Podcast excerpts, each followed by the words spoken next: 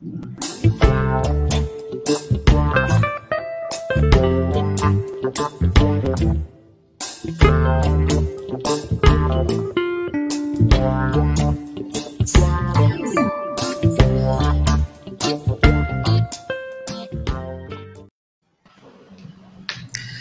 bom dia, vereador Chico Nogueira, Eneida Cury, presidente do Sindicato dos Bancários de Santos e região.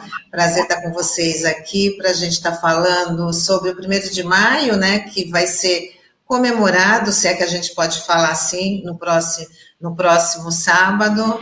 E queria que vocês já começassem a responder a pergunta aí da nossa chamada, como o Douglas tinha antecipado começando por você, Neida, é, a classe trabalhadora está sob um ataque? Bom, bom dia aos ouvintes, Tânia, é, Chico, agradeço o convite. Bom dia. Uma vez, é muito bom estar aí numa, numa rádio que se preocupa, traz tão essenciais e que a gente não ouve aí na, na, na grande mídia, né? É, isso é importante. É, bom, eu queria saber quantos dias a gente tem para discorrer sobre isso, né? Porque numa entrevista, olha, os ataques são não, não é de hoje, não é isso? Desde que o neoliberalismo vem aí com força na década de 80, a classe trabalhadora tem estado sob ataque, né? É, não podemos é, nos furtar de dizer que num breve período dos governos Lula e Dilma teve um outro olhar, né? É, mas, no geral, ah, o empresariado, ah, os banqueiros, latifundiários, que os donos do poder sempre quiseram é, retirar direitos dos trabalhadores, flexibilizar as, as leis para com interesse do lucro, né? No e cru é isso. Então, mais do que nunca, depois do golpe de 2016, é, quando veio Temer, hoje nós estamos numa continuação desse golpe. Né? Em 2016, quando assume Temer, faz a reforma trabalhista, retira diversos direitos, flexibiliza, na verdade, ele legaliza a fraude, porque o que era fraude e que deveria ser fiscalizado, deveria ser combatido, porque é, dava, piorava as condições de vida do trabalhador e da trabalhadora, na verdade foi legalizado. E sob é, sempre o argumento de se é, criar empregos, né? E a gente vê que nada foi criado, emprego nenhum foi criado. E de lá para cá, nós vimos é, sofrendo um ataque mais feroz à classe trabalhadora, né? Então, com certeza, é, esse momento é um, momento ainda que se alia isso a uma pandemia. Né? É, nós tivemos um PIB com uma retração de 4%, quer dizer, o país encolheu, houve uma desindustrialização do nosso país, é, a, a de diversos milhares de postos de trabalho, uh, a queda da carteira assinada trabalhador com, com direitos, né, um aumento de milhões de trabalhadores é, informais, e, então, com certeza, hoje, 1 de maio, não tem nada de comemorar como antes também não tinha, né? É um dia de resistência. Mas isso só para introduzir nosso, nosso assunto. Tá sem som, Tânia. É, é, é sempre assim, quem está nessa, nessa, é. nesse modo de trabalho sempre está correndo esse risco. Chico, é, queria a sua avaliação se a classe a trabalhadora está sob ataque, principalmente com você que tem um olhar mais aprofundado para para a nossa realidade portuária, né? Queria que você avaliasse aí. Bem, bom dia, Eneida, bom dia, Tânia, nossos ouvintes da, da Rádio Brasil Atual, a Cidinha, que eu vi que já entrou aqui, e todas as pessoas que prestigiam essa rádio. É, na realidade, é, nós estamos num forte ataque, acho que nós estamos num bombardeio, né? Porque depois da, do golpe de 2016, como a Neida colocou, teve algumas pautas que já foram implementadas, questão da flexibilização, a questão da, da, da reforma trabalhista, a previdenciária, e cada dia vem, uma, vem um fato novo, né? Eu acho que agora a classe trabalhadora, dentro dessa pauta é, do governo federal, negacionista, da questão de, você não ter nenhum plano de ação por conta da pandemia, não consegue é, tirar o Brasil desse marasmo, porque é um abre e fecha, um abre e fecha. Muito desemprego estão se criando por conta desse negacionismo do governo Bolsonaro, é, sobretudo no, sem perspectiva de você ter novos empregos, né? Isso é um ponto. É um ponto que isso afeta diretamente a classe trabalhadora, o trabalhador informal, que mesmo aquele que não tem nem carteira assinada, um ambulante mesmo, ele, ele é um trabalhador e não está tendo nenhuma perspectiva de vida. Agora, falando do, do trabalhador formal, que ainda, ainda existe, mas está em extinção, que nós cada vez mais o governo está flexibilizando agora com a nossa nova portaria 927, que ele vem flexibilizar mais ainda a questão do home office, colocando é, que não tem, não precisa de sindicato para poder assinar é, a flexibilização, a questão do, da jornada de trabalho. Cada vez mais o trabalhador está virando, virando um escravo do trabalho. Então, está tirando os seus direitos, e foi o que ele disse na campanha. Trabalhador tem que ter menos direito para ter emprego, só que não está tendo nem emprego e nem direito. Então, nós estamos virando realmente uma, uma situação muito ruim é, o país não tem perspectiva de crescimento econômico, a Neida falou, cada vez mais indo para o buraco, e não tem um plano de ação de recuperação das empresas brasileiras para poder gerar emprego. O único que dá lucro aqui nesse país, tem muito dinheiro, são os banqueiros. A Neida pode falar um pouco disso aí. Os banqueiros lucraram aí praticamente 61 bilhões no ano passado, e assim, e sobre, nas costas dos seus clientes, nas costas, nossas costas, né? E achatando cada vez mais os trabalhadores bancários. Então, acho que a Neida pode falar sobre isso, mas a pior pauta que tem hoje, que não podemos comemorar, é essa agenda de privatização que está vindo por aí. A questão dos Correios, da Eletrobras, a questão dos portos, os portos da Bahia, os portos de Espírito Santo e, sobretudo, o Porto de Santos. Está na hora do dia do presidente Bolsonaro para privatizar o Porto de Santos. Então, isso vai gerar um desemprego muito grande, uma precarização da mão de obra. Nós vamos lançar uma campanha contra as, as privatizações aqui em Santos, aqui na, na Câmara Municipal também estamos trabalhando para isso, porque não podemos permitir que esse governo genocida, governo que praticamente não tem nenhum tipo de, de credibilidade lá fora, possa colocar na ordem do dia as privatizações e entregar nosso país é, para o capital estrangeiro, porque é isso que vai acontecer e nós vamos cada vez mais sofrer mais com desemprego e precarização da mão de obra. Então não temos nada comemorado em 1 de maio, como nunca tivemos, nem diz a Ineida, é, sempre lutando por melhoria, mas nós estamos no pior momento da classe trabalhadora. Posso dizer que nós somos lá na, 1927, 28, é, antes da Constituição de 34, que não tinha nada, as pessoas iam para a rua lutar por, por direitos, e hoje nem direitos, os direitos foram conquistados com muita luta, estão, estão, estão indo para o ralo. Então nós precisamos realmente alertar a classe trabalhadora que não temos nada a comemorar e temos que estar atentos, mobilizados. Hoje não podemos estar nas ruas em massa fazendo manifestações, mas precisamos usar as redes sociais sim para protestar, para poder fazer é, a, os, os orientações dos trabalhadores e trabalhadoras que estão sofrendo com essa questão da pandemia, a questão do desemprego, sobretudo a questão retirada de direitos. E temos que alertar sim a população, porque o Porto de Santos, vindo para o Porto de Santos, se privatizar, vai ser o caos na cidade. Porque estão querendo implantar o Porto 5.1, ou seja, o porto totalmente automatizado, como o Porto de, de Rotterdam, que não tem trabalhador, tudo robô. Você imagina o Porto de Santos cheio de robô trabalhando e sem trabalhador, um, dois ou quatro, cinco operando uma máquina ali no joystick. Então, nós precisamos alertar, porque o Porto Santos hoje é o maior empregador da Baixada, é, não temos mais indústria em Cubatão, são muito, muito poucas. Precisamos lutar para que esse porto mantenha dessa forma, empregando as pessoas gerando renda distribuindo renda para a cidade. Porque é isso que a gente vai gerar economia também do comércio, gerar economia da região. Então, na nossa luta para não privatização e um porto que seja pujante, não esse porto que estão querendo colocar aí, porto com PDZ, que tem risco, tem navio bomba, fertilizantes, que não respeita a cidade. É um porto que realmente tenha que gere emprego e distribua renda.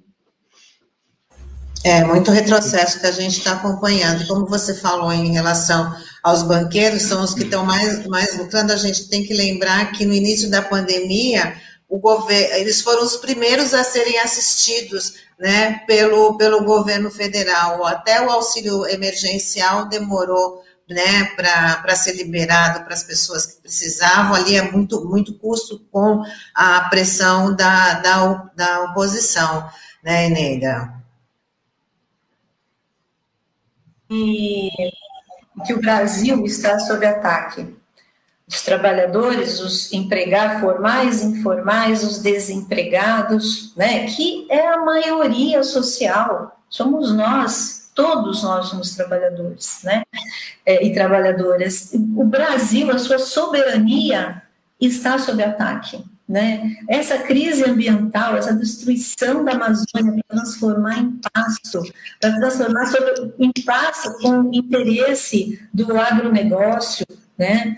É, essa crise sanitária que nós vivemos com, com alguém que é incapaz de, de coordenar nacionalmente um país, né? É incompetente, mas isso é, tem o seu interesse também por trás, né? O Brasil estava, desde que Bolsonaro assumiu, ajoelhado aos pés dos Estados Unidos, batendo continência para a bandeira americana, né? É, e uma crise política, porque é, eu estava ouvindo a, a sessão anterior também, é, o governo Bolsonaro ele está desgastado, ele já não tem mais aquele apoio que ele tinha no início, é verdade, mas se a gente olhar as pesquisas é, eleitorais, é, inclusive a última que saiu, que eu vi do valor econômico, ele figura como o segundo na, no segundo turno, ele sempre figura no segundo turno, né? E quando se pergunta é, se ele deve governar novamente, aumenta o número de pessoas que diz que sim. Então, não é algo que a gente possa dizer, ah, tá, já está dado que vai para o ralo esse governo. Não, o que ocorre, como é um governo de de coalizão, digamos assim, diversas forças que compõem esse governo, existe uma luta interna, né? É o centrão querendo ganhar mais, é os militares do seu lado, é a Faria Lima, que sejam os grandes empresários do outro lado. Então, existe um embate dentro para onde vai esse governo. Mas dentro da agenda neoliberal, eles estão todos juntos. Você pode ver a grande mídia quando fala do Bolsonaro que, quer, que desgasta o Bolsonaro, e é verdade, eles não estão mentindo em nada, não estão inventando, mas a agenda neoliberal de retirada de direitos, de, por exemplo, flexibilização do porte de armas, da compra de armas, é, de tudo que é feito né, de via econômica e, e, social, eles estão juntos. Né? Então, eu diria que o Brasil está sob ataque. Né? Os banqueiros, eles foram os primeiros, Tânia, de, de fato,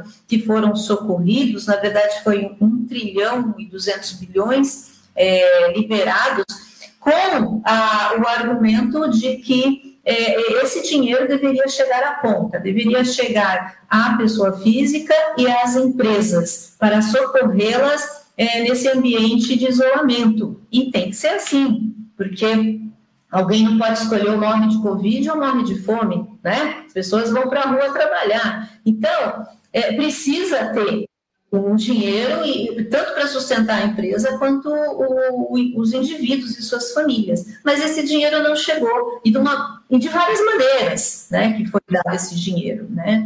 É, e esse dinheiro não chegou na ponta.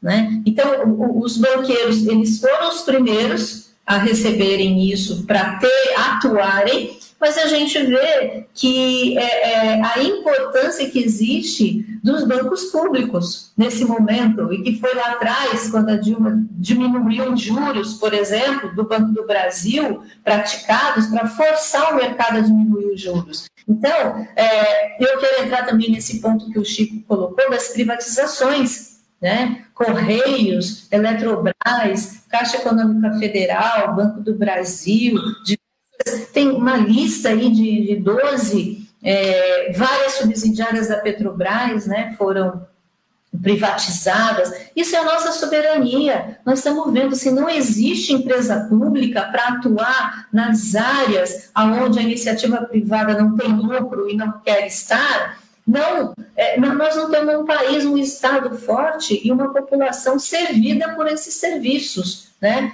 Então, é, essa agenda do governo Bolsonaro e de Paulo Guedes, que é uma continuação da agenda do Temer, mas mais agressiva, porque tem um componente fascista que é, de ataque à democracia, de toda hora tentar fechar o regime, de desestabilizar o STF, de vender armas na tentativa de formação de milícias. Sim, a gente não pode esquecer a Bolívia sofreu um golpe, é, um golpe é, que nem o governo sabia da quantidade de, núcleos de milícias é, é que paramilitares que existiam armados governo sabia que numa, na hora H deram o, o bote, né, e, e, deram um golpe. Claro, o Brasil não é Bolívia, mas existe essa tentativa.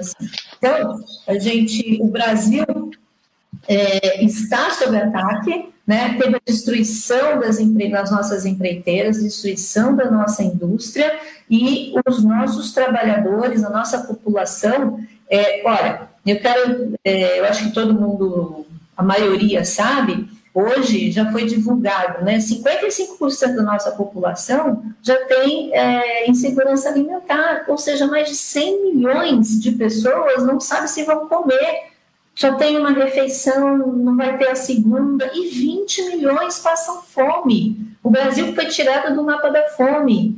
Isso são trabalhadores, né? As mulheres são as mais uh, as mais prejudicadas, as mulheres que não têm companheiros e as mulheres negras que não têm companheiros. A gente tem dados já, antes da pandemia. Uma mulher negra sem companheiros que chefia a família, ela leva para casa, é, ganha um, um, um, chega a dois dólares por dia. Isso antes da pandemia. Então, toda essa massa são trabalhadores e trabalhadoras, né? é, que estão sob ataque. Chico, é, é, queria que vocês também falassem sobre a questão que os sindicatos eles se tornaram grandes alvos do governo federal, né, uma grande perseguição contra essas instituições, e como é que os sindicatos estão lidando com essa nova realidade, com esse chamado, entre aspas, empreendedorismo, né, de, de, dessa uberização, como é que os sindicatos estão aí se colocando nessa situação em defesa do, do trabalhador? Qual que é a nova realidade do sindicato e o que, que pode ser feito para convencer o trabalhador para ele se unir nessas lutas promovidas pelos sindicatos, porque essas lutas elas só dão certo com a união de todos os trabalhadores, né? Mas como convencer hoje esse, esse tipo de trabalhador? Bom, Télia, você tocou num assunto importante, porque depois da reforma trabalhista, é, a gente percebe que o enfraquecimento sindical foi muito grande, né? Os trabalhadores foi, foi induzido a levar a informação através da grande mídia que o sindicato não é desnecessário, não precisava do sindicato. Então, é, naquele momento que a grande mídia, que a Eneida falou, que esse pacote aí do desmonte da, dos trabalhadores, dos direitos, vai, é, a, a ordem do dia vai continuar. Mesmo sem Bolsonaro, eles querem colocar alguém na pauta deles que, que faça a mesma coisa. Eles não querem é, um governo progressista, um governo popular, eles querem um governo que, se sair Bolsonaro, eles querem um governo que realmente continue nessa pauta de des, é, desmonte da classe trabalhadora. E a grande mídia faz esse trabalho é, muito bem de alienar os trabalhadores no sentido de não, ah, não precisa de sindicato, você, você é dono da sua, é, do, seu, do, do seu direito, você vai, você negocia com o seu patrão. Só que algumas empresas e alguns algumas empresas na, na, em forma geral têm aproveitado esse momento para cada vez mais pisar no trabalhador e, e, e tirar direitos dos trabalhadores. Alguns trabalhadores, Tânia, é, já estão caindo na real. Alguns trabalhadores estão percebendo o que foi feito lá atrás. No começo foi muito difícil.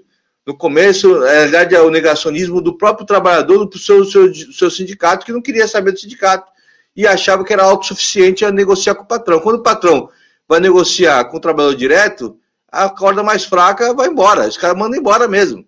Então, o sindicato sempre foi uma proteção para o trabalhador, e sempre será uma proteção para o trabalhador, no sentido de você travar as lutas de classe.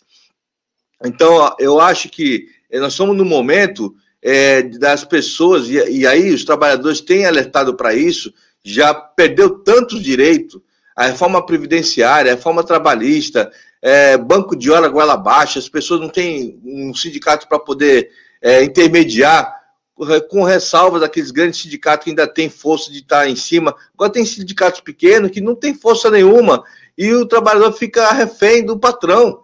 Então, muitos trabalhadores já perceberam que, que não consegue é, ter essa política que a mídia, a grande mídia colocou, eu sou autossuficiente para negociar meu salário. Não existe isso.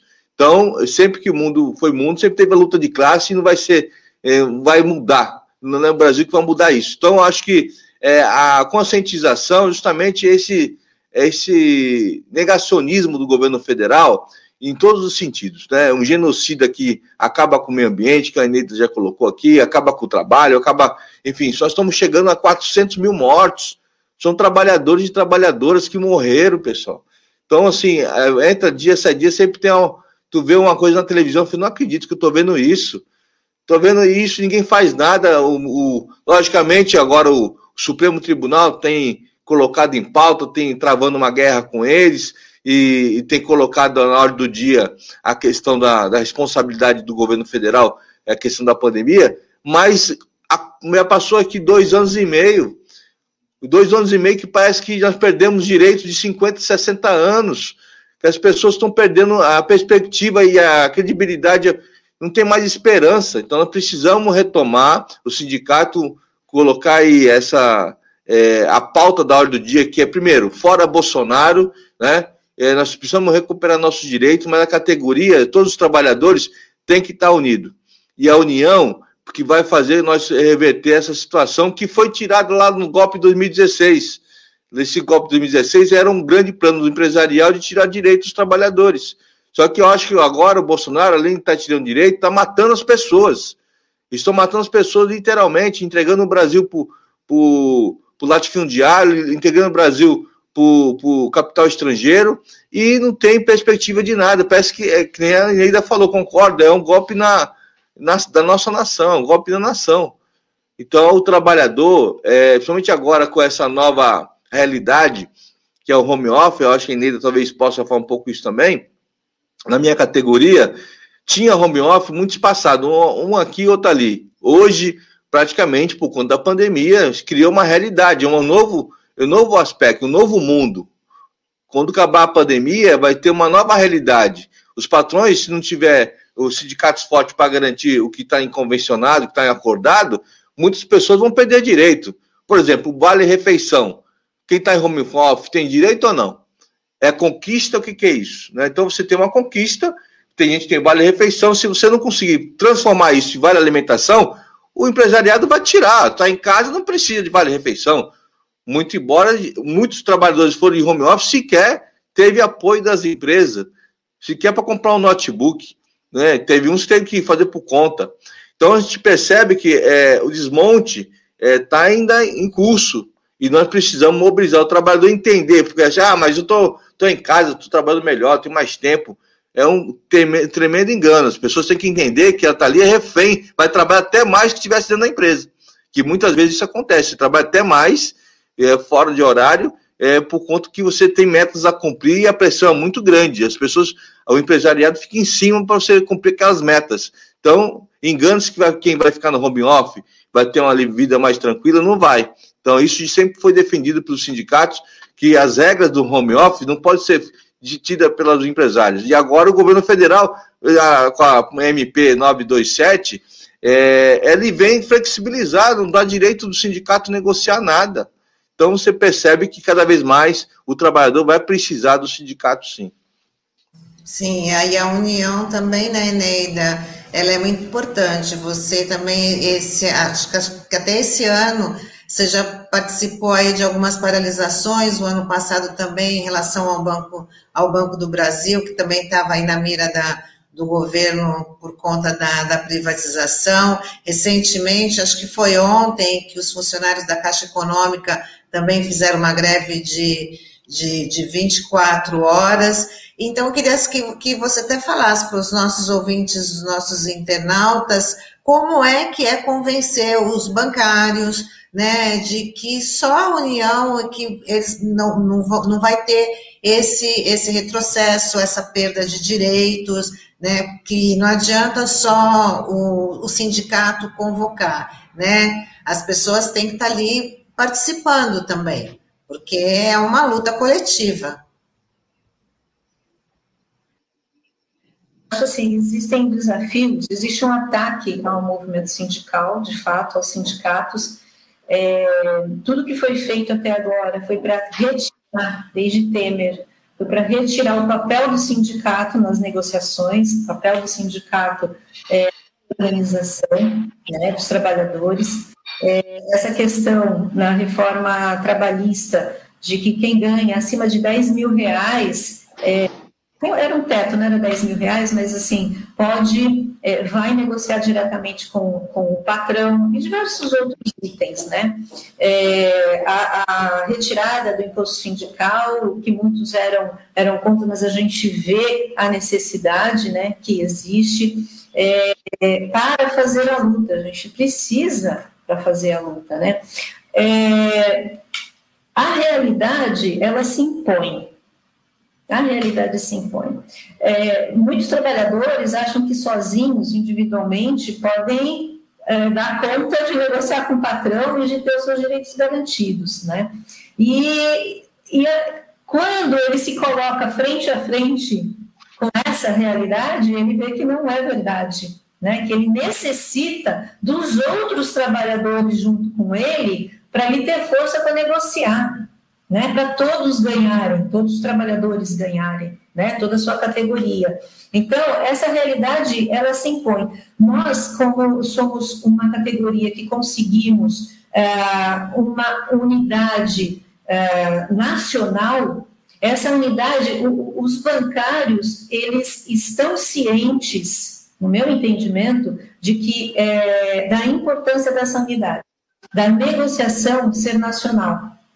Porque mesmo é, dentro do movimento sindical tinham alguns poucos, uma minoria, que dizia que era melhor negociar banco a banco, né? Por exemplo, o Banco do Brasil, se negociasse sozinho, os funcionários com o Banco do Brasil é, teriam mais vantagens. A vida mostra que não é verdade, que se não tivessem juntos com os trabalhadores do Santander, do Itaú, do Bradesco, da CA, todos juntos, numa mesma mesa de negociação, os nossos ganhos, na verdade a gente não teria ganho, a gente estaria perdendo, perdendo e perdendo. Então essa realidade ela vai se impondo ao trabalhador. Agora nós temos um desafio também muito grande que essa questão dos sindicatos, eles representam o trabalhador que tem a carteira assinada. Né? Até um ponto atrás, até uns anos atrás, nós éramos maioria da população brasileira, dos trabalhadores, né? população ativa. Hoje em dia,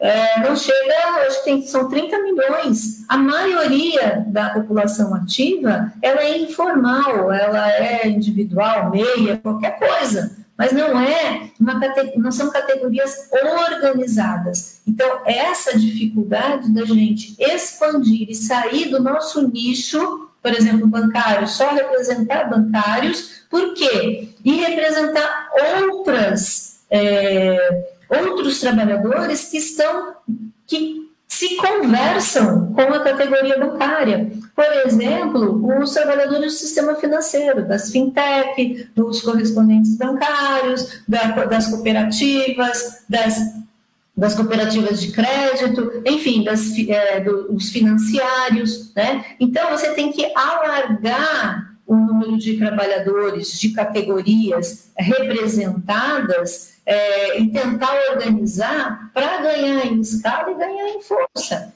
É assim, né? É, então, é, é, mais ou menos. Então, assim, a, a nossa. A, a, a nossa, nosso dia a dia, né, a, nossa, a nossa experiência dos bancários nos leva a, a de fato comprovar que essa união, essa unidade em torno de uma proposta única, né, é, na época, por exemplo, de negociação, qualquer é, é isso que vai dar certo, que vai garantir os direitos que nós temos até hoje. E aí, colocando um pouco do home office que o Chico falou, de fato, é, o Diese fez uma pesquisa, é, já tinha uns três meses da, da, época da pandemia, quando iniciou, né, em março do ano passado, ele fez um levantamento sobre as condições de trabalho dos trabalhadores bancários, né, é, antes da pandemia, nós tínhamos 2%, 1,5%, 2% dos trabalhadores que trabalhavam em home office. É, quando feito a pesquisa, 50% estava em home office.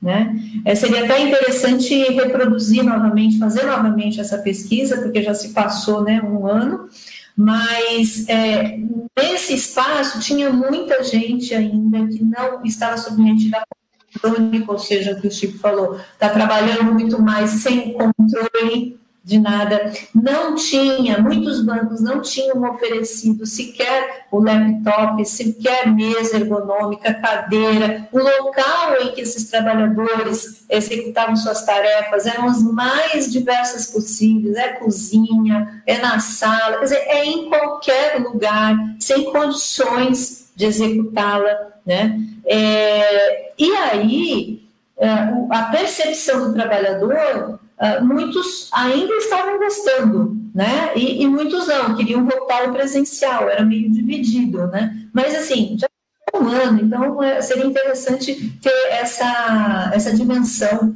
é, novamente. É, a expectativa é que, claro, não vai se manter isso quando se a gente é, voltar, digamos, ao normal, né, abrir as agências, tudo mais, não existe condição de atendimento ao público com o número de trabalhadores que está lá presencialmente, né? É, mas muita gente vai continuar, os bancos vão, por quê? Vai continuar em home office, porque também foi feito é, o levantamento das despesas. Há uma economia muito grande para o empresário, para o patrão, é, ter o seu trabalhador em home.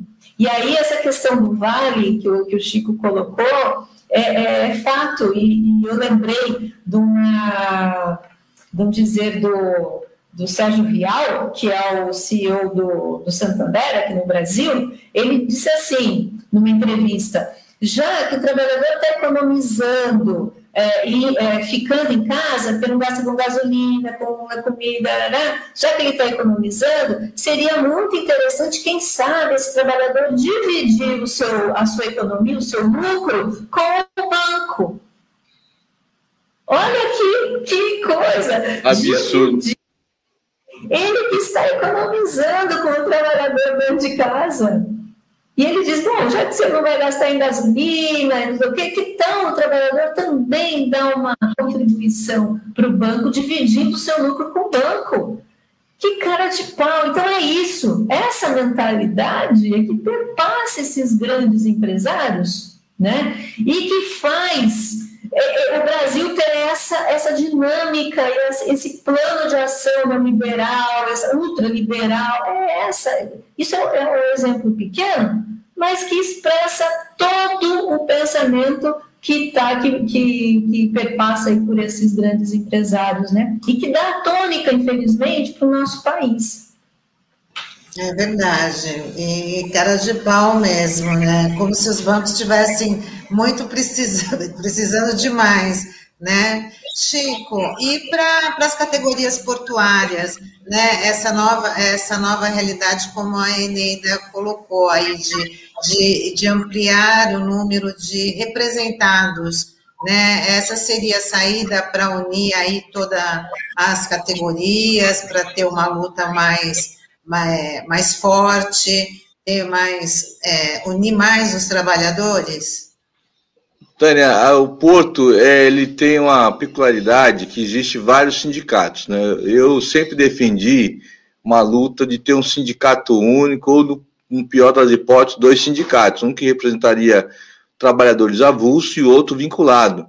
Com certeza isso daria muito mais força nas negociações, não teria o jogo do patrão de um puxar para o outro, porque o, empresariado, ele pega o sindicato mais fraco, o menor sindicato, e faz um acordo coletivo, depois vai empurrando goela abaixo nas outras categorias. Fala, já fechei com o sindicato tal, já fechei com o sindicato tal, e isso vai enfraquecendo a luta. E o trabalhador fica refém disso, ou seja, é, de tantos sindicatos no Porto, acaba as pessoas, o trabalhador não acaba não entendendo por que, que um ganha uma coisa, outro ganha outra. Então, a rigor, as empresas que o Setaporte representa hoje, a gente acaba representando na preponderância da, da categoria, os acordos que a gente fecha individualmente com as grandes empresas, é, ele é repassado os benefícios para os sindicatos menores também. Acaba é, recebendo esses, esses ganhos também. Mas nem sempre é assim. Nem sempre é assim. Acredito que a, a união das categorias, de você trabalhar. Porque o porto é, tem uma lei específica da, da área portuária, que tem lá a forma de requisição de uma mão de obra avulsa pelo OGMO, a forma de contratação, mas existe também aqueles, aquelas atividades é, fora do porto, que é a atividade é, que a gente fala complementar, atividade é, correlatas, né, que é o agente marítimo, o despachante, tem lá o tem também o retroporto que dá apoio ao porto, que são diversas categorias que é necessário ter um pouco mais de unidade, né? Então tem o porto, ele congrega várias categorias, vários sindicatos, e eu acho somente uma luta unificada que vai barrar o avanço desse capitalismo selvagem que só quer lucro acima de lucro. Então, precisamos sim de criar uma pauta sindical. É, eu acredito que o Porto tem, tem uma pauta sempre nas lutas, nunca, nunca fugiu da luta, mas eu acho que a luta muitas vezes é aquela que une, né? É, não é a luta por melhores salários, por condições de trabalho, mas sim uma luta, é, às vezes é mais individual, um compra a briga da, do outro e vamos para a luta, mas de forma desorganizada. É necessário ter um, um instrumento que organize isso. Tem as diferenças, não vamos dizer que não tem, os sindicatos não. Cada um está numa central diferente, acaba isso dificultando a, a, o a relacionamento entre sindicatos, mas existe uma unidade de trabalhadores que nós defendemos esse porto. Esse porto é um órgão empregador da cidade, da, da região. Então, eu acho que é a pauta que o, que o Guedes e o que o Bolsonaro tem colocado nos portos é a privatização e a robotização dos portos. Então, isso já aconteceu é, nas indústrias automobilísticas, aconteceu nos bancários, perdeu milhares de trabalhadores com a automação do, dos bancos, e quer trazer isso para os portos brasileiros, mas uma coisa mais severa, tudo robô. Para ter ideia, o porto de Rotterdam é, não tem um carreteiro trabalhando no porto de Rotterdam, tudo é caminhãozinho ligado por, por joystick da, no ar-condicionado. Tu não tem trabalhador lá no, no para fazer conferência de carga, tudo código de barra. O caminhão vai passando, já vai, vai tendo a leitura do código de barra. Não tem trabalhador no porto. Ou seja, se isso acontecer em Santos, com certeza vai ser o caos. Já estamos já um caos, tem muito pouco emprego aqui na, na Baixada Santista, vai ser pior ainda. Agora, eu queria colocar uma pauta aqui, que eu acho que é importante a gente falar, que é os trabalhadores informais os trabalhadores do aplicativo, que nós, enquanto vigente sindical, temos que ajudar sim, Neida. Temos que ajudar a, a Intersindical, a CUT, as, as, as, centrais progressistas, tem que ajudar esses trabalhadores a se organizarem. Porque aí sim a gente começa a trazer esse pessoal, resgatar esse pessoal para o mercado de trabalho, para que ele tenha direito. Porque senão, cada vez mais vão inventar precarização, aplicativo, home office, cada vez inventam uma situação para precarizar a mão de obra. Então nós precisamos dar uma resposta. O movimento sindical precisa se unir e dar uma resposta e resgatar aquele companheiro que está lá no final do, da fila, lá que não tem perspectiva de nada, e ele está aí sobrevivendo para poder ele trabalhar em torno de um trocado que às vezes nem dá para pagar as contas dele. É isso que eu acho que nós temos que defender logicamente que esse, resgatando esse companheiro, a gente vai ajudar a luta de classe como um todo. Bom, deixa eu ler umas interações aqui, que tem muita gente gostando da participação de vocês aqui no, na nossa entrevista. O Taigo vai colocar, o Marcelo Robert está correto, Chico Nogueira do Setaporte está apoiando aí o o Chico falando que uma Federação Nacional dos Sindicatos, está fazendo uma pergunta, está mais fácil de fazer do que há 10 anos atrás? É, a Dida fala, a categoria bancária tem muitas mulheres, o que não significa o home office na pandemia para as mulheres bancárias. E o José Fabiano Wagner fala: bom dia, temos ainda que acrescentar no custo atraído para o trabalhador, já que há necessidade de internet banda larga e com o custo de energia. Sobre o home office, ainda tem, tem que pagar por esse serviço, né? E, e, o Guga Mesquita, bom dia, querida Tânia, um abraço a Eneida Cury, ao vereador Chico Nogueira, bom dia para você também, Guga. É, a gente já está chegando aqui no finalzinho, a Cidinha também está falando que a categoria bancária continua sob ataque, setor da economia que mais lucra independente das crises. Então, eu queria que já o Chico aproveitasse também falasse dessa, dessa pergunta da, sobre a, uma, federa, uma federação, e depois a Eneida também pode é, responder a questão daí do, do home office para as mulheres e também o custo desse serviço que as pessoas ainda têm que pagar. E também não posso deixar de perguntar para o Chico, né, sobre um assunto que foi a Câmara ontem, né, falando dos armazéns do 1 ao 8, que isso também pode aí vir uma geração de emprego. Então, vamos por partes, né, vamos falar aí, Chico, sobre a federação, depois a Inês responde, depois o Chico fala novamente. Bom, a questão da federação, hoje já existe várias federações portuárias, né, Federação da Estiva, dos trabalhadores da, da administração do porto, dos conferentes, tem a Federação dos Marítimos, tem a Federação é, dos Trabalhadores do Setaporte, enfim, tem várias federações. Não é a, criar mais uma federação que vai unir os trabalhadores. Na realidade, tem que se criar um instrumento que, de unidade é, que seja um, uma frente, ou, de repente, como tinha o Fórum Sindical, é, Sindical de Santos, que era debates, que unia vários sindicatos numa luta única, que é a luta da sobrevivência, a luta da, da, da autonomia, a luta da liberdade, enfim.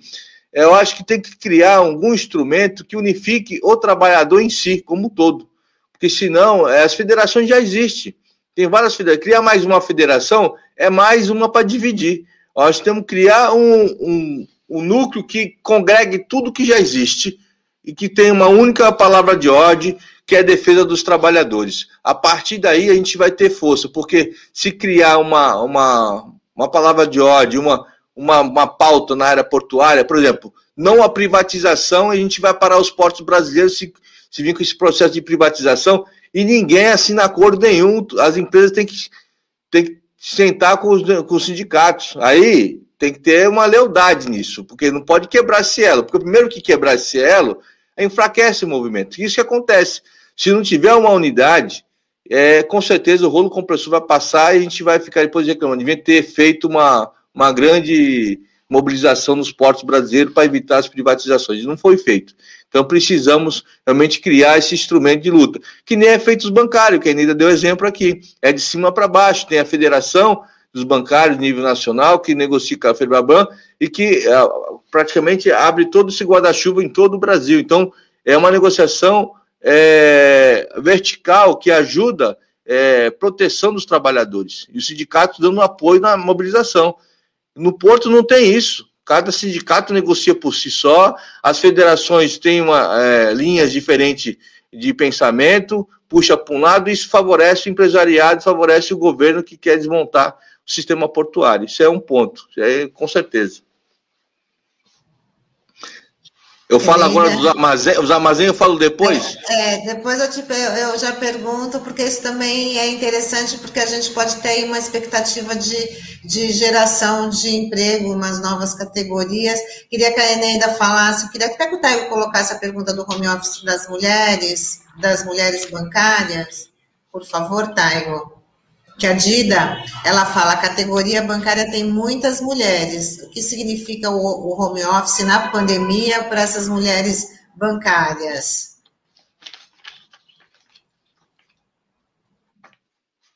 É metade, praticamente, de mulheres, né? É, é dividida. E a gente sabe já que as mulheres trabalham mais do que os, do que os homens, né? Quer dizer, uma dupla jornada, é, isso é levantamento, inclusive, quantitativo. Né? É, quando se faz uma pesquisa é, de quanto tempo é, a, a, mulher é dedicada ao trabalho e à família e faz é, para os homens, isso dá uma diferença aí de horas, né? É, inclusive o tipo de tarefa. A mulher, ela, ela faz uma tarefa diária, diária, de organização da casa, dos filhos, de comida, diária. O homem executa tarefas, mas as tarefas espora mais esporádicas, por exemplo, pagamento de contas, ir ao supermercado, isso é dado estatístico já. E, e aí, no final do, do mês, no final do dia, na verdade, isso dá diferença de horas. Então, eu só quero é, explicar que por isso é que é, existiam cinco anos de diferença da mulher se aposentar, porque quando você computa essas horas extras, essas horas a mais que a mulher trabalha dedicada à sua casa, é, acaba sendo cinco anos a mais do que o, o homem. Então, a mulher se aposenta, é, aposentaria com cinco anos menos do que o homem, né, na previdência social. É, então, isso já é um levantamento. No home office, isso é mais. É, isso é mais intenso ainda, porque ela nem sai para trabalhar, é o dia inteiro. Se ela tem filhos pequenos, isso também, a, pesquisa do DIESE, ela, ela é muito interessante, porque ela aborda uma variedade de questões e também as condições de trabalho, não só a questão de computador, ergonomia, é, sobre é, os gastos do trabalhador, mas sobre as condições assim de atenção à sua família. Então, quando a mulher ela tem filhos, né, e filhos pequenos em idade escolar, é, o desgaste emocional dela, o desgaste psicológico, é, ele se reflete muito maior através da resposta, das respostas que elas deram sobre a questão de ser estressante, é, como, como é mais difícil ou menos difícil, mais tranquilo ou menos tranquilo estar em casa o dia todo trabalhando em casa. Então, as respostas elas se modificam de acordo com que se essa mulher tem filhos é, em idade escolar ou não, ou seja, a, a, atenção dela para a família, para as tarefas, é, não se interrompe com o trabalho, ela se mistura com o trabalho, né? Então, isso é expresso na, na, nas respostas. Né? Então, a, as nossas negociações, elas têm sido feitas e, e garantido algumas, algumas conquistas, eu digo assim, é, limitadores para, uh, para os trabalhadores, para que tenha o, o, ponto eletrônico, para que todos os bancos estão uh, oferecendo uma certa quantia, né, para justamente fazer frente à internet, pacote de dados, uma série de, de outras, outras uh, insumos né, que são necessários, é, a distinção, a, a proibição de é, de entrar em contato com o trabalhador é, fora do, do horário, de respeitar o horário de almoço, que é justamente para não ter todo essa, esse problema que foi apontado aí na resposta das mulheres. É isso aí. Agora, Chico, eu queria que você contasse também para os nossos ouvintes e internautas sobre, eu não sei se chama de é, restauração da recuperação dos armazéns do 1 ao 8, que foi um assunto hoje na Câmara Municipal, e qual é a expectativa né, de ocupação de, desse trecho aí do, do, do Cais Santista para geração de emprego? Será que pode vir aí novos empregos por conta disso? Então, Tânia, isso aí já está virando uma, uma lenda na, na região, né? Que nem a ligação seca Santos Guarujá que é vários projetos que já foram realizados naquela área ali, é, na época de 2016, 2007, Aeroporto Marina, depois Porto Valongo, Alegra Centro, vários projetos já foram é, é, feitos e, e, em parceria também, precisando que a área fosse destinada para a prefeitura, e aí isso acaba não andando, acaba parando, entra prefeito, sai prefeito, um, um dá continuidade, outro não, e agora nós estamos vivendo um momento onde o Ministério Público chegou e, e intimou a autoridade portuária no final de 2018 e criou um TAC, para resolver aquele problema, que é a degradação, que ele tem patrimônio histórico da cidade. Ali é possível fazer assim uma revitalização para poder gerar emprego na área de entretenimento, na área de turismo, né?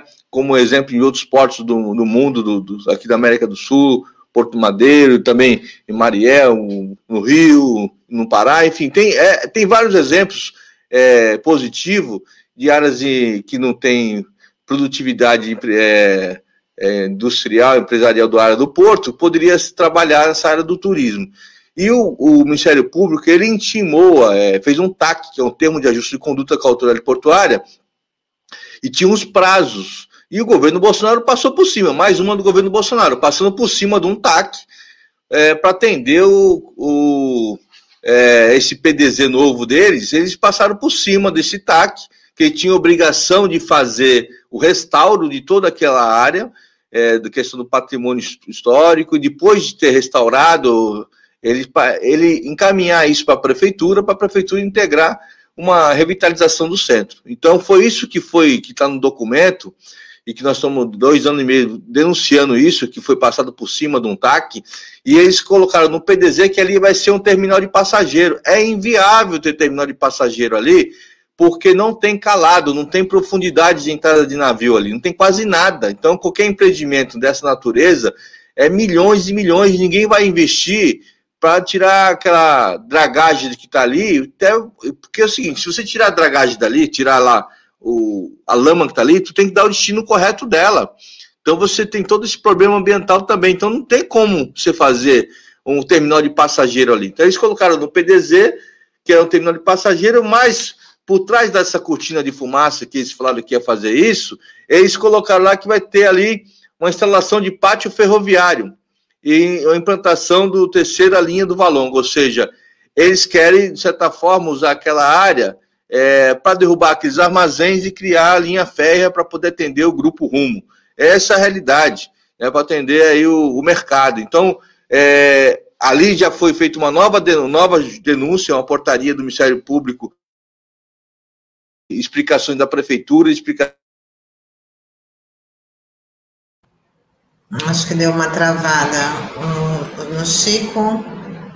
Foi. É, Por que, que não voltou, foi? Chico, você tinha travado voltou. um pouquinho, agora voltou. É. Então, é, ali naquela área foi feita uma nova investida no Ministério Público, cobrando agora é, por que, que a autoridade portuária não, não cumpriu o TAC e também por que, que a prefeitura não cobrou é, o cumprimento desse TAC e o Condepasa também. Qual a posição do Condepasa na questão do patrimônio histórico? Então, ali, sim, eu acho que é possível se fazer um grande empreendimento, mas não podemos deixar esse, esse ônus na, no colo da prefeitura. Quem tem que restaurar e entregar para a prefeitura é o governo federal, é a autoridade portuária, porque tem dinheiro. Tem dinheiro para fazer ponte, túnel e fazer ali revitalização daquela área. Entregar para a cidade porque essa, esse porto tem uma dívida enorme com essa cidade e é o mínimo que ele poderia fazer, restaurar aquilo lá, entregar para a cidade para gerar emprego na área de entretenimento, na área do turismo, na área da cultura. Seria importante para a geração de emprego na área do comércio também, do centro da cidade. Então, só vai ocorrer de fato se tiver um governo que tenha vontade de fazer. E esse governo que está aí não tem vontade de fazer nada para a cidade, pelo contrário, só quer cada vez mais destruir os empregos da cidade e de colocando a cidade em risco com cargas perigosas como nitrato de amônio e navio-bomba que está dentro do plano do PDZ deles. Bom, é isso. A gente está chegando aqui ao final da nossa entrevista, mas eu queria pedir tanto para a Eneida quanto para o Chico, que reforçando que dia 1 de maio é o dia do trabalhador, que vocês deixassem aí uma mensagem para os trabalhadores aí para continuar com com essa resistência, porque também né, as pessoas têm que, têm que acreditar que pode ter um futuro melhor, desde que haja essa união, desde que haja, todo mundo pense assim no coletivo. Né? Então, eu queria uma mensagem da Eneida, depois do Chico, para a gente poder encerrar aqui a nossa conversa.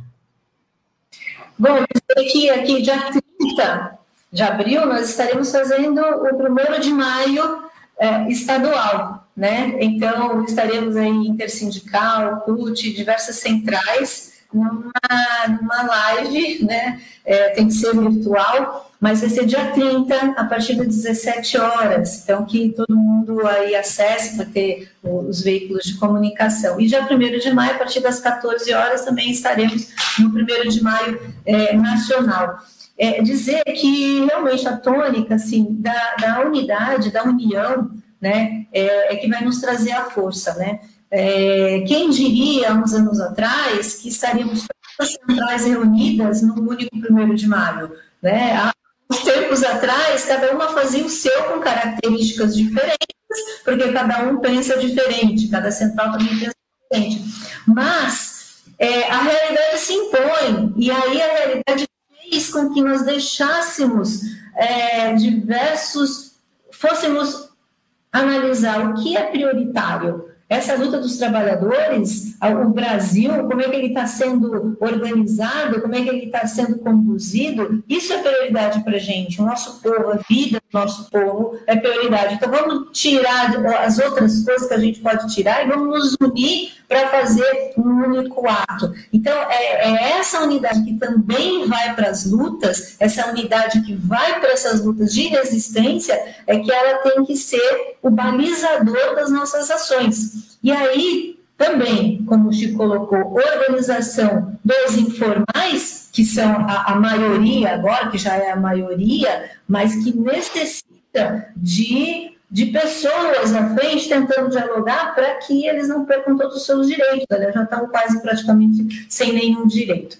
É, quero deixar também essa resistência, esse primeiro de maio, é o primeiro de maio de resistência, e também dizer que como é, nós conseguimos nos unir nesse primeiro de maio, dando uma, é, uma mensagem de que é essa união que vai fazer a diferença para os trabalhadores, e os trabalhadores são a população brasileira, é necessário que a gente também se una para 2022. Qual é a nossa prioridade? Prioridade não permitir que Bolsonaro assuma um segundo governo, que vai ser muito, mas muito pior que esse, inclusive de fechamento de regime antidemocrático, fascista e tudo mais, porque vai estar empoderado por um segundo mandato. Então a gente não pode achar que está dado a finalização que já foi para o ralo. Então essa unidade, ela também tem que ser verificada aí numa ampla de todos contra Bolsonaro né? Para fazer, essa vai ser a nossa prioridade. E para 2021, vacina para todo mundo, auxílio emergencial, a solidariedade, e vamos lutar aí para para que os brasileiros não morram de fome, para que a gente consiga gerar empregos. É isso. Chico, Ô, Tânia, suas considerações finais. Eu, eu queria aqui passar uma mensagem para os trabalhadores, trabalhadoras, é, desse primeiro de maio, que a gente possa, sobretudo, é, ter muita união, solidariedade para aquele que está desempregado, aquele que está desalentado, que não tem o que comer. É um, um primeiro de protesto também na questão é, desse governo genocida. É, precisamos estar unidos, né? Estar unidos, sobretudo, para poder enfrentar todas essas questões que foram ditas hoje aqui no, na rádio, junto com a Ineida, comigo, que nós precisamos realmente que a classe trabalhadora se atenta para o ano 2022, porque senão o desmonte vai continuar é, na sua sequência, vai ter mais desemprego, e a gente precisa, é unidade. Então, eu acho que o 1 de maio vai ter o 1 de maio nacional, unificado, estadual, o estadual também. Aqui na Baixada, algumas centrais se reuniram com os movimentos sociais também, vai ter no 1 de maio. E eu queria dar um recado, que nós temos aí um 1 de maio do pessoal da cultura, que é, o, que é a Frente de Solidariedade, que é da Rádio Brasil Atual e da Fundação Setaporte, que vai ser cante, é, canto por nossa gente. Ou seja, é uma, uma super live que vai ser é, às Já 14 tá horas. Vídeo, Chico. A partir das 14 horas, né? É, quem puder ajudar, contribuir para esses artistas que estão hoje aí à mercê de nada, não, tão, não tem emprego, não tem nada, não tem, não tem como fazer show. Então, contribua, ajuda, participe, é, divulga nas suas categorias, para a gente ter um primeiro maio também, que a gente possa também é, é, ter um pouco de alegria, no sentido de você ter um, um artista te apresentando um, um uma arte, um canto, uma música, e que a gente pode realmente se fortalecer, se energizar para as lutas que vão vir, vir pela frente. Acho que meu demais é de a gente é, carregar as baterias, que a gente possa levar uma mensagem positiva para o trabalhador, que a gente tem que resistir mesmo, que você, trabalhador, trabalhadora, tem que estar tá usando máscara toda hora, não esqueça de usar máscara, fique com o distanciamento, mais que você tenha que trabalhar, atividade essencial, você tem que tentar ficar com distanciamento, usar máscara, us, lavar sempre as mãos e, sobretudo, e tomar vacina porque tem um milhão e meio de pessoas que não tomaram a segunda dose. Aí fica o recado para os trabalhadores, falar com seus pais, suas mães, seus avós, que não foram tomar a segunda dose e tomar a segunda dose, porque na realidade as pessoas tomaram a primeira, não está só imunizado com a primeira, tem que tomar a segunda também e lutar para vacina para todos, que nem a Eneida falando. Vamos ter vacina para todos para retomar é, a economia, para retomar as lutas também nas ruas, luta de classe. Somente isso. Eu queria, assim, agradecer imensamente a participação aqui é, na, na Rádio Brasil Atual. Um abraço para a Eneida, um abraço para a categoria bancária, é, e que a gente possa realmente superar todos esses desafios que, seria pela, que vão vir pela frente aí. É isso aí, queria agradecer imensamente a participação de vocês, da Eneida Cury, presidente do Sindicato dos Bancários Santos Região, vereador Chico Nogueira, que também é presidente do, do Setaporte. Muito bacana aqui a participação de vocês, dando esse recado aí para a classe trabalhadora, que é muito importante. E até uma próxima oportunidade e bom dia para vocês. Tchau, tchau.